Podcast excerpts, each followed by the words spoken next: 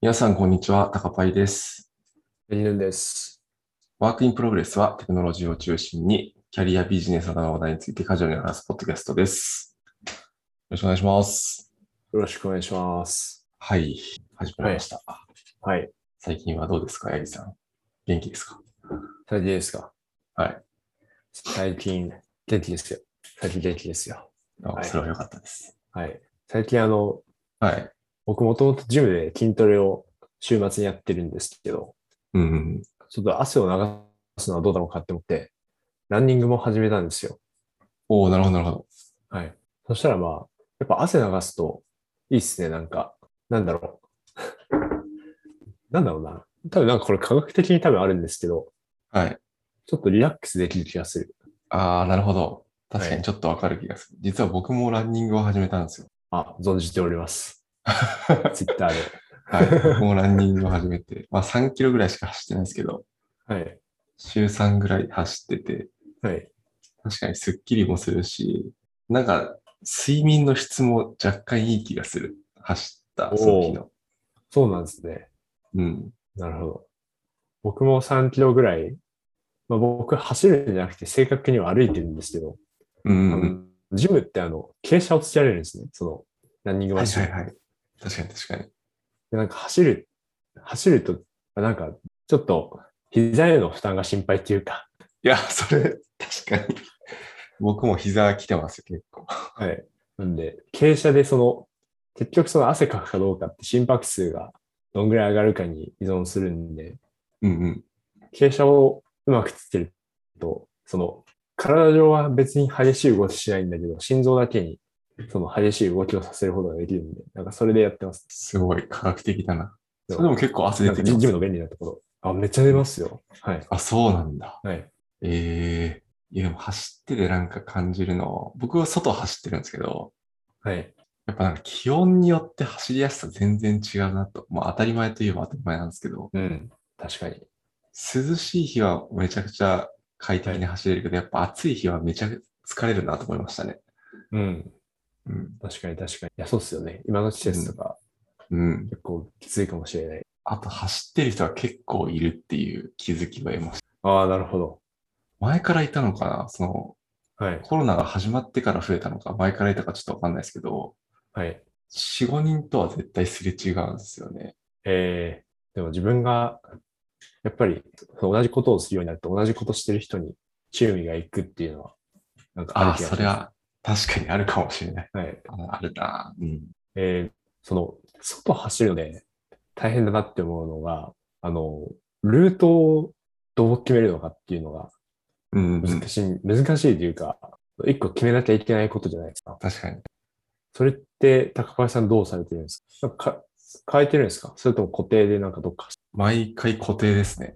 あ、なるほど、なるほど。固定なんですね。なんか隣の駅、最寄りの一個、隣の駅まで走って、はい。そっから最寄りの駅まで行って、D に帰ってくるみたいな。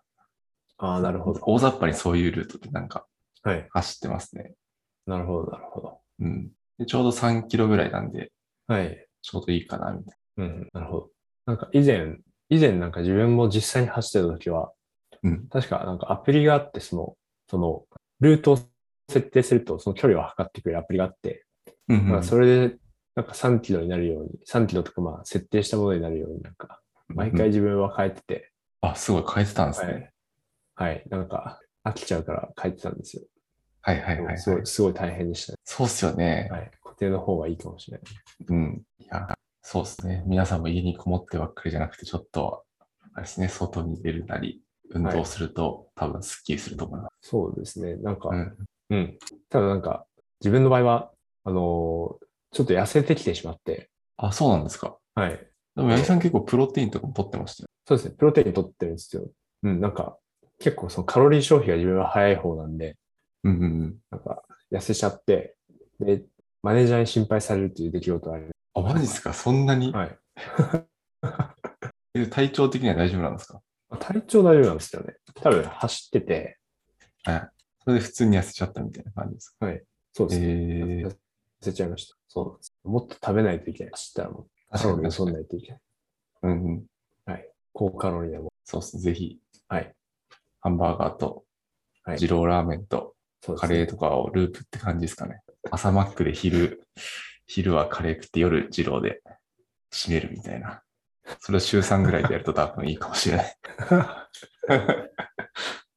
結構、一個一個は普通に美味しいやつですけど、大変だな。普通に毎日続きは大変そうだな。確かに。辛そう、毎日。ジローを並ぶのもちょっと辛そうです ね。まあ今、じ家でジロー食べれるのかいや、でも二郎テイクアウトやってないんじゃないかな。なそうなんだ二郎系ならいくつかやってそうですけど、ああ、なるほど。本茶の二郎は多分やってない気が。なるほど、なるほど。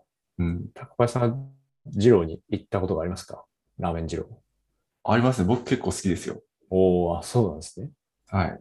ええそうか。そうっすそねれはなんか、い家の近くにあったとか、そういう感じですかああ、でも新卒の時に、はい。僕はあの練馬の隣の桜台っていう駅に住んでたんですけど、うんうん。桜台に二郎が1店舗あるんですよ。はい桜台駅前店っていう。本当だ。うん。なんでそこはよく行ってて、はいで今はまあそこに住んでないんで、はい。近いのが新宿の歌舞伎町の二郎とか、なんで、そこに行ったりえしえてましたね。うん。なるほどな。なんか自分はい一回しか行ったことなくて、はいはいはい。その大学生の時にあの大宮県に行ったんですよ。ああ、なるほどなるほど。はい。大宮って今あるのかわかんないけど、まあ、とりあえず行ったことがあって、うんうん。でそこで多分店舗にもよるんですけど、その友達とくあの喋りながら食べてたら、はい。食べることに集中しろって言われて、 言われた記 憶が。いや、それは二郎あるあるですね、多分。ああるあるなんですね。うん。そうか。大宮店だけじゃない。そうですね。もう次のお客さんの麺がはい茹で上がっちゃうんで、あ、なるほど。そのどんどん入れていくんですよね。あれうんうんうん。このぐらいで食べ終わるだろうっていう想定ではい作ってるんで、なるほど。洗礼を受けましたね。そうですね。だはかいら食べるの遅いとかもあるとはい。言われますよ。まあ僕はなかったですけど、なんかその、店内はでいちょっと食べるの遅い女性が、だったかなはい。がいて、はい。すいません、次のお客さん来るんでいいですかみたいな感じで店員さんから声かけ られる。ええすごい、なんか、はな流れ作業ですね。その、そうですね。お客さんも巻き込んだ。うん。なるほど。そういうのでちょっと生きづらいっていうのはありますよね。なんか最初の人は、行ったことない人は、怖いとかあーなんか、まあ確かにちょっと、はい。うん、呪呪文も唱えなきゃいけないんで。呪文あ、呪あのとトッピングの呪文を唱えなきゃいけない文んで。なるほど。確かに、クロートになってくると、それもあります。うん。そうですね。なんか、大岡山には、二郎系のラーメン屋さんあって、うん。量がっていうラーメン屋さんがあるんです。めちゃめちゃローカルトークなんですけど、はいはい。はい。量がっていうのがあるんですよ。岡山、量が。でも、はい地域のうん。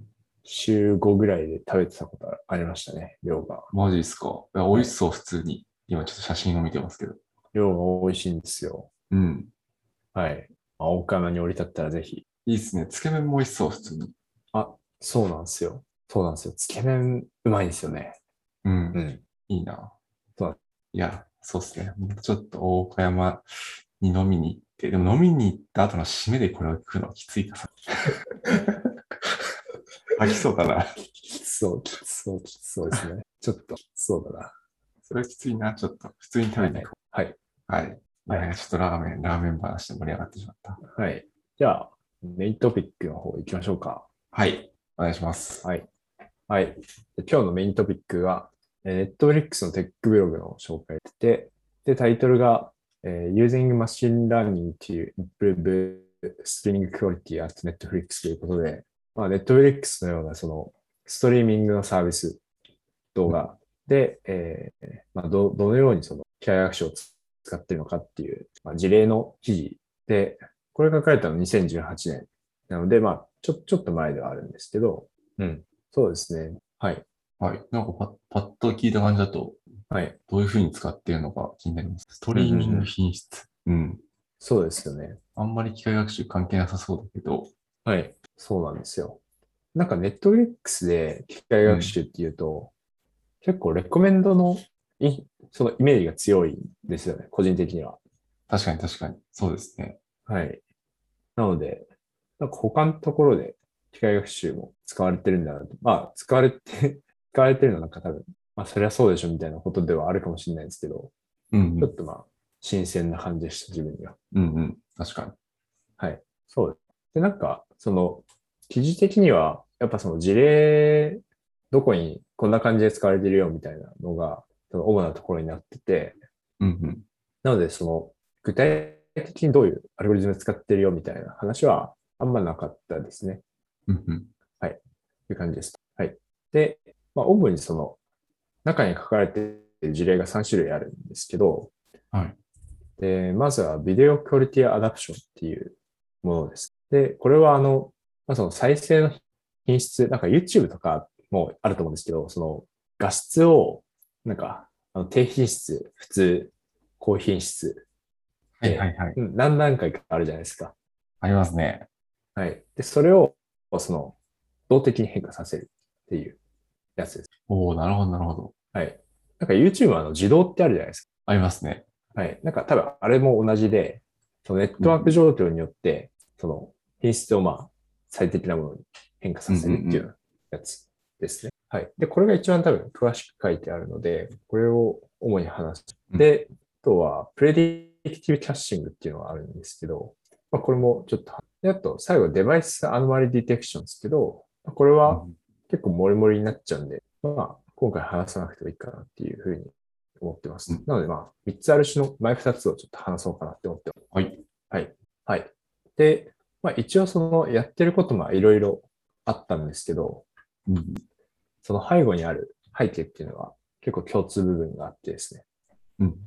で、やっぱり、やっぱりその、Netflix、世界中の人に使われてるサービスであって、結構その、ユーザーの人によって環境も異なりますと。うんうん。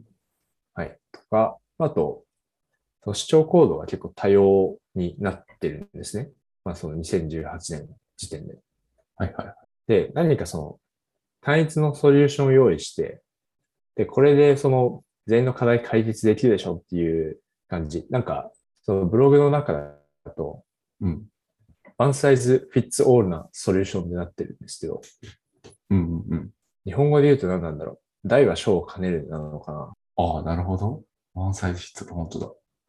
まあでもこれとかもうんうんうんレコメンドの文脈で言うと、例えばみんなにランキングを出すとかそういう話になるんですかね。確かになんかそういう意味合いっぽいですよね。はい。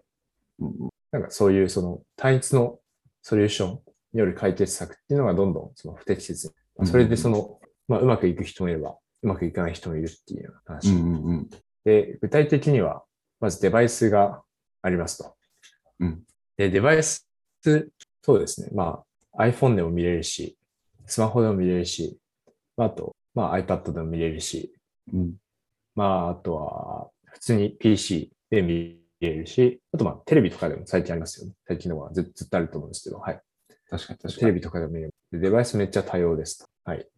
で、そのデバイスによって、まあ、もちろん画面サイズも違うし、あと、その処理能力みたいなものも違いますよ。うんうん、はい。っていうのがまずあります。で、あとはネットワーク環境があって、まあ、そもそもそのネットワークとして強いのか弱いのかのところと、あとうん固定回線などの移動帯通信などのところもうんうんうんまああります。っていう、まあ、具体的にはそういう2つが。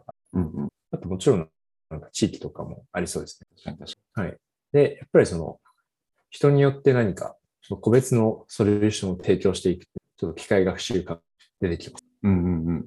はいそうですね。うんうん。ていうのが、まあ、共通の背景の主張コードが、えー多様になってきてるよっていうのが、まあ、背景です。はい。確かにな。電車とか乗ってて、普通に動画見る人とかもいっぱいいますもんね。まあ家で見ると。そうですね。うん。最近はあんまりないかもしれない、逆に。ああ、確かにな、はい。そもそも電車に乗る人も。はい。なんか通勤してた時、自分は結構その、本を読んでたんですけど、うんうんうん電車の中で、Kindle で。その、で通勤電車がなくなってから、結構本を読まなくなっちゃったんです。はいはいはい。いや、それわかるな。はい。なんかやってましたか通勤電車の中で、高林さんは。何やってたっけな、通勤電車。もう全然覚えてないな。でもまあ、Kindle で本読んでた時もあるし、はい。なんか Twitter とかで、普通に Twitter やってた気がするな。ああ、まあ僕もツイッターやってましたね。うん。なんか面白そうな記事流れてこないかなとか、はい。うん確かに。結構ネットの記事を読んでることの方が多かったかもしれないですね。なるほど、なるほど。ネットのメディアというか。うん。うんうん結構その電車と何かルーティン結びつけた人多そうですよね。うん。いや、そうっすよね。それこそ電車1時間とか乗ってる人は、多分絶対そこでルーティンが出来上がってたと思うんで、うん。それをなんか今のこのリモートで作るのは結構難しそう。特になんかう、ご家族とかがいると、そうですね。より難しそうな印象がありますね。うん。はい、らしいかもしれない。うん。で、まあ、そんな感じでメインに入っていきますとうん。で、一番最初が、ビデオクオリティアダプション。はい。で、これ、あの、ブログの中にすごいわかりやすい図があって、うんうん。で、なんかあの、どこだ今、八木さんが画面共有をしてくれています。リスナーの方には見えませんが、リスナーの方のブログを概要欄からご参照ください。ありがとうございます。はい。あ、これですね。えっと、ビデオビデオクオリティアダプションデュアリングプレイバックっていうところのところに、うんなんかイメージこんな感じだよみたいな図が載ってて、で、横軸がその時間、タイムってなってて、縦軸がクオリティですと。うんうん。で、そのクオリティがハイクオリティ、ミディアムクオリティ、ロークオリティって言って、で、その動画再生ってなんか大体こんな感じになっていくもんですね。うんうんうんまずその、今その再生しているそのパートがあって、で、その次にその再生されるであるパートをそのバッファとしても持っておいて、ダウンロードして持っておいて、で、その再生がちゃんと途切れないようにうんうんのがあると思うんですけど、で、今回のそのビデオクオリティアダプションは、その今の、今のその状態から、その将来のそのバッファする、バッファしてるところのさらに先のそのネットワーク状況っていうのを予測して、で、どのそのクオリティの動画をそのバッファとして持っておくべきかを決めるものです。なるほど、なるほど。はい。なのでそのタイムフレームとしては 2, 2個先のそのタイムフレームの状況を予測するっていううんうんうんうん。ものになってます。機械学習っぽいです ね。こうなると。そうでえす。ー、なるほど。はい。なんか改めて実施されると、あ確かにこんな感じだなっていう。確かにそうっすよね。まあ、なんか YouTube とかもなんか、まあ、再生は赤いバーでありますけど、なんかその裏側にグレーっぽいバーがあって、うん。多分あれがバッファーというか、ちょっと赤が進んでるやつがバッファーでって感じですよね。確かにね、そんな感じ。はい。なるほど、なるほど。そうですね。で、例えばまあ、その予測としてはネットワーク状況より良いと思って、そのハイクオリティ、まあなるべくハイクオリティのものをあの出したいと思うんですけど、うんうんまあ、その、ハイクオリティのものを出して、実際ネットワーク状況が悪いと、なんかそこで、その、ダウンロードで時間かかっちゃうんで、そこで再生遅延が、あの、入ってしまったりするんで、そういうところに気をつけつつっていう。はい。で、まあ、ここで、実際にその予測を行っていくときには3種類課題がありますと。で、1個はその、どうやってそのネットワークのクオリティって定義するのかところ。うんうんうん。と、あとはどうやって予測を行うのかっていうところと、あと最後何を使って評価するのかっていうところですね。まあ、一般的な機械学習問題も、まあ、そんな感じだと思うんですけど、うんうん。はい、そんな課題があります。で、まずその1番目のネットワーククオリティの定義なんですけど、結構、その、よく知られた指標は、まあ、やっぱりあるみたいで、ああ、でなるほど、なるほど。はういん。例えば、バンドウィズス、帯域幅、うん帯域幅とか言われますよね、うんうん日本語だと。うんはいうんうんで、まあその、1秒間あたりにどのぐらいのそのデデータ容量を読み込めるのもの。うんうんうんこれ多分スループットとかも近い。はい。確かに確かで、あとはラウンドトリップタイムっていうのが入ってて、で、これは実際に、まあ、何かリクエストをして、その、それにレスポンスが返ってくるまでの時間です。に。うんうんうんあとは、あとは、えっとスタビリティ、その安定性、ネットワークの安定性と、はいはいはい。あとはプレディクタビリティっていうのがあったんですけど、うんちょっとプレディクタビリティちょっとよくわかんなかったですね。予測予測可能性、はい。日本語にすると予測可能性なんだけど、それ自体測れるのかみたい確かに。どういうことなんだろな。はい。なんかスタビリティは結構分散とかで表現するのかなとかわかう。るんですけうど、んうんうんプレディクタビリティなんか確かにまあ予測できた方がいいけど、どうやって数値化するんだろうみたいな、ちょちょっとわからなかった。確かに。予測。はい確かに。なんだす、なんだろう。はい。うんうん。まあ、なんかあの、具体的にどのその指標を目的変数にしてよみたいなのって書かれてないんですけど、うん。うん。まあでも、その、バンドベースとか結構分かりやすそうなのがうんうんうん。はい。確かに。はい。で、次にどうやって予測を行うのかっていうところなんですけど、なんか、これもそう、ど、どの区画を学習にして、どの区画を、えー予測したみたいなの、もう書かれてないんですけど、まあただなんか、文章としては、その今の、その過去の15分のデータから未来の15分を予測できるのか、みたいなものが書いてあるんで、うんまあでもそんな感じで、そのまあ、その前のデータからまあ未来のデータを予測するみたいな、まあ、問題設定ではあります。うんうん。はい。で、あと、その、やっぱりネネットワーク状況かなりノイジーな、みたいなのと、刻々と状況が変わるようで、で、実際その、めちゃめちゃ正確に予測をすることはやっぱり難しいうんうんうん。らしいですと。はい。まあ、ただ、その、まあ、このぐらいの幅に収まるでしょう、みたいな予測区間を出すことは、まあおそらく可能で、なんかそんな風にやりました。はい。なるほでど、なるほど。まあ、あと、使った特徴としては、まあ、コンテクスチャルな特徴ってなってるんですけど、ただデバイスとか、そのデバイスの、まあ、処理能力とかと、まあ、デバイスのタイプとかもそうですね。うんうまんああと、まあ、ネットワークの、その、固定回数なのか、移動体通信っていう、なんかそそんな感じのものうんうんと、あとはその時系列のパターンって書いてあったんですけど、まあ、普通のその時系列解析に用いられる、うん。まあう、ん何かパターン抽出の手法うんうん。とかで、まあ、一応その、妥当な予測はできるなるほど、なるほど。そういえば時系列予測といえば、うんなんか、Python の本が出てました。オライリー。あ、本当ですか最近出てるやつですか、なんか最近出てましたね。へーオライリー。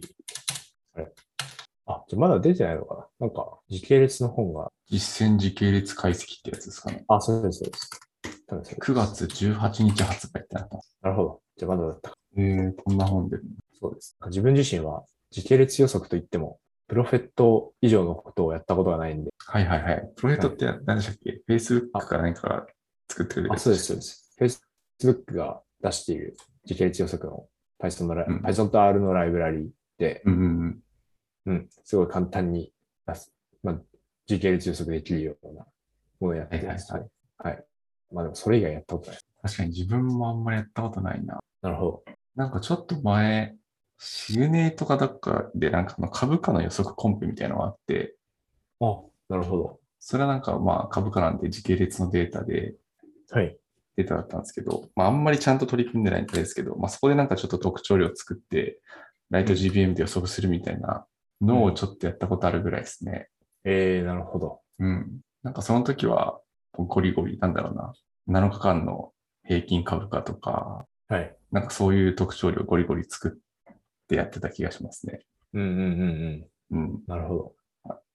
まあ、でも、そういう似たような話かなとうんうんうん。思ってます。はい。はい。はい。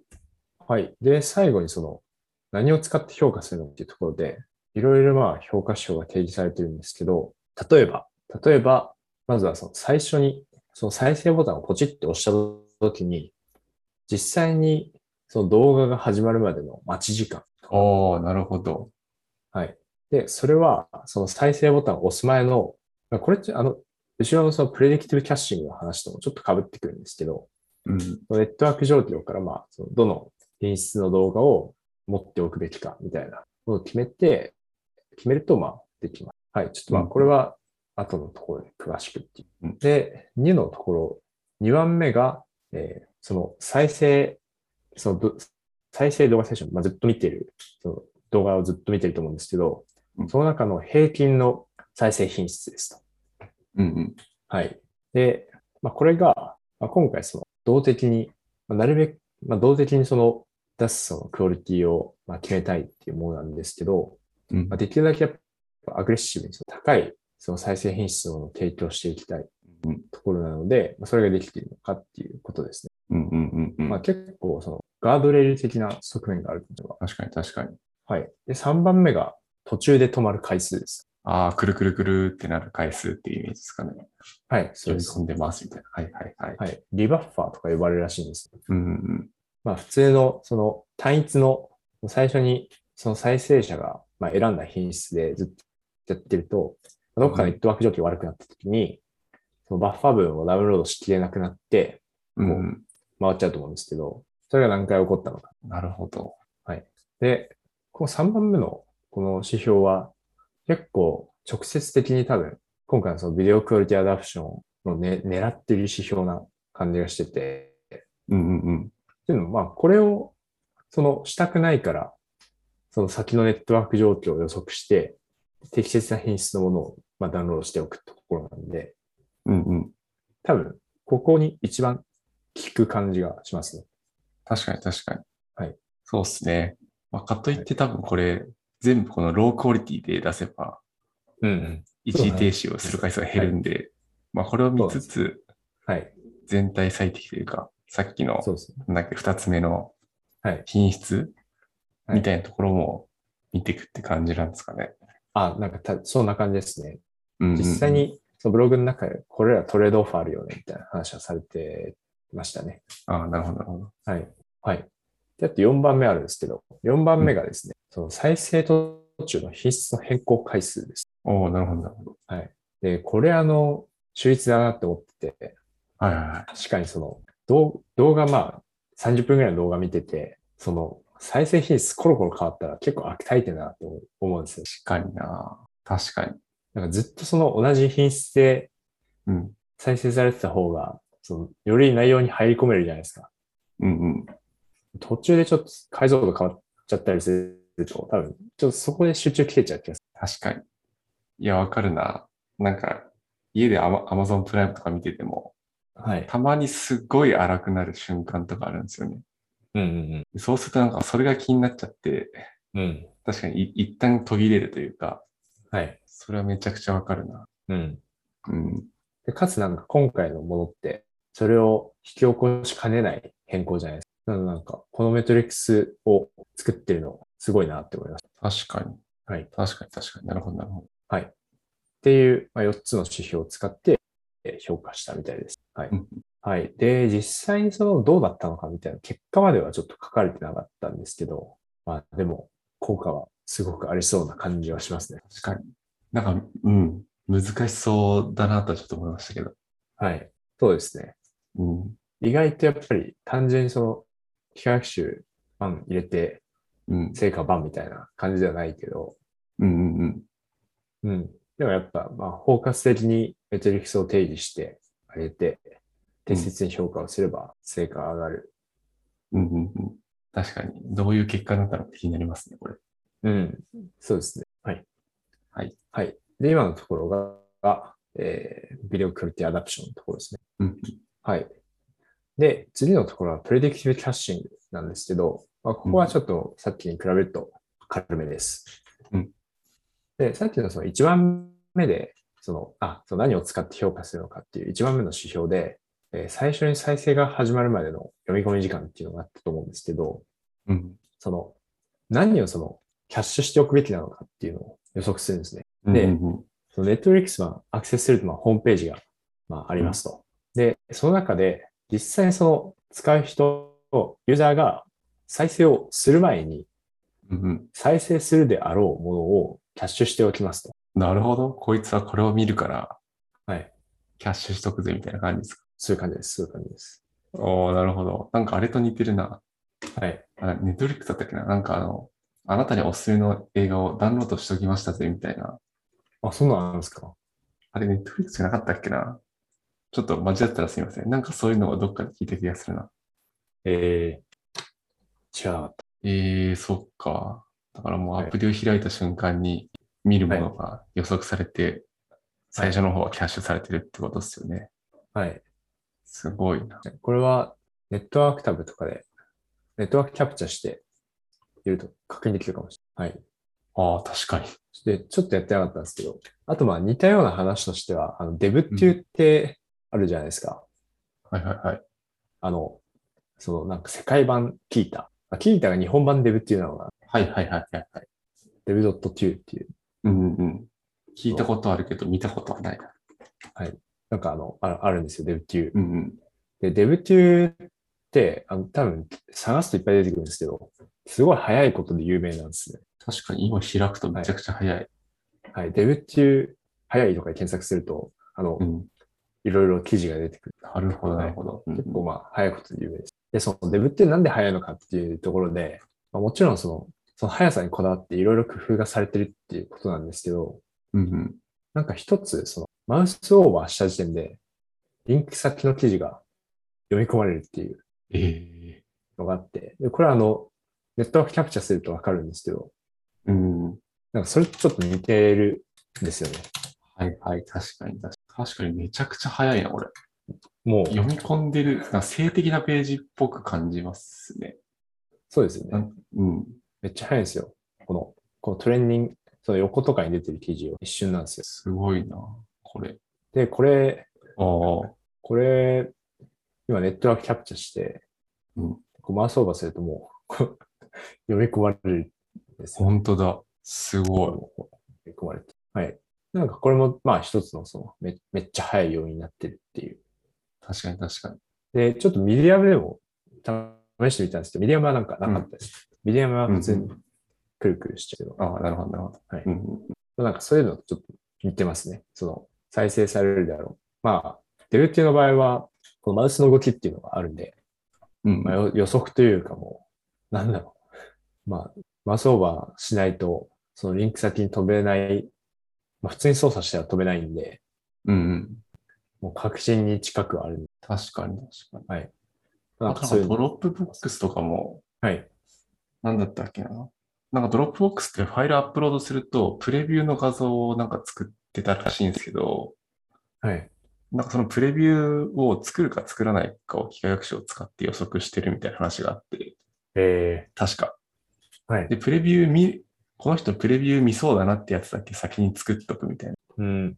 ことをして、なんか本当は全部、本来は全部作ってたけど、はい。それのプレビュー作るコストがめちゃくちゃ減ったみたいな話をどっかで聞いた気がします。えなんーか、それとも似てそう。うん。確かになるほど。はい。まあ、なんか、そういう、その、どれ、何を、まあ、何かその再生されるであろうものをキャッシュしておくってうん話でしたと。はい。で、まあ、ネットフリックスの場合は、レコメンデーションがもうすでにあって、でそれでだいたい、そのレコメンドの、その、順位がだいたいその再生されるであろうものと、多分被るので、まあ、どうなんだろう。まあ、これで、プレディクティブキャッシング用のモデルを作んなくても、なんかできたりするのかな。レコエンドの、その1位のものを一通りキャッシュしておくみたいにすれば。確かに確かに。できそはい。はい。で、まあ、あとそのキャッシュするときなんですけど、やっぱりそのクオリティを決める必要があります。う。うんうんうん。で、それはまあ、そのデバイスとかネットワーク状況から決めるっていうことではあった、ありましたね。うーん。で、まあ、上のその時系列予測モデルを使うのかどうかっていうのも書かれてないんですけど、うんなんか、使ってなさそうな感じはちょちょっとします。あの、多分、使っ、ちょっとまあ、使ってないのかな。あー、この予測、あプレディクションキャッシングのところでは使ってなさそう。はい。うん多分まあなんかホームページにいる時点で、その全員のその時時系列のそのネットワーク状況のデータとか取ってると結構コストが高そうなので、確かに。使ってないんじゃないかな、なんか思いました。うんまあそこまで実際のその言及はないんで、ちょっとどうかわからない。うん。そんな感じ。はい。で、まあここは結果まで書いてあって、まあ端的に言ってその狙いだった、その再生が始まるまでの時間うん。をめちゃめちゃ削れたらしいです。おおはい。っーなるほどな。すごい。ていうそんなところにも使われてるんだ。機械学習。面白いな。ですね。うん。はい。はい。なんかそんな感じの内容でしたと。はい。ありがとうございます。なるほど、なるほど。はい。うん。うん、なんかストリーミングとか、その辺を気にしなきゃいけないのは、はい。なんて言ったら、こういう動画サービスならではというか、そうですね。うんはいそうですね。結構その課題としては、やっぱ動画サービスのならではの課題なんで、うん違うドメインをやってる方にはあまり刺さらないかもしれないですけど、まあ、単純に例としては面白いですね。ここういうところに機械学習使えてるんだみたいな。うん、うん確かに面白い。はい。そうです。あとはまあ、プレディクティブキャッシングの話とかは結構、結構広く適用できる気がしますね。うん。確かにな。なんかお応用というかできそはい。多分、記事サイト、その、ポータルサイトう。うん。運営してる方とか、まあでも、まあ、どんぐらいインパクトあるかはちょっとわかんないですけどね。その EC とかでもうんうんうん。幅広い気がします。確かに確かに。はい。今日はそんな感じでしょうか。はい。今日はそんな感じです。はい、ありがとうございます。はい、ではですね、えー本日は、えー八木さんに Netflix のテックブログからですね、えーストリーミングの品質についてのお話、まあ、それに関する機械学習をしていただきました。はい。はい。質問、コメントは Google ホープや Twitter のハッシュ WIPFM でお待ちしております。本日もご視聴ありがとうございました。また来週お会いしましょう。はい。ありがとうございました。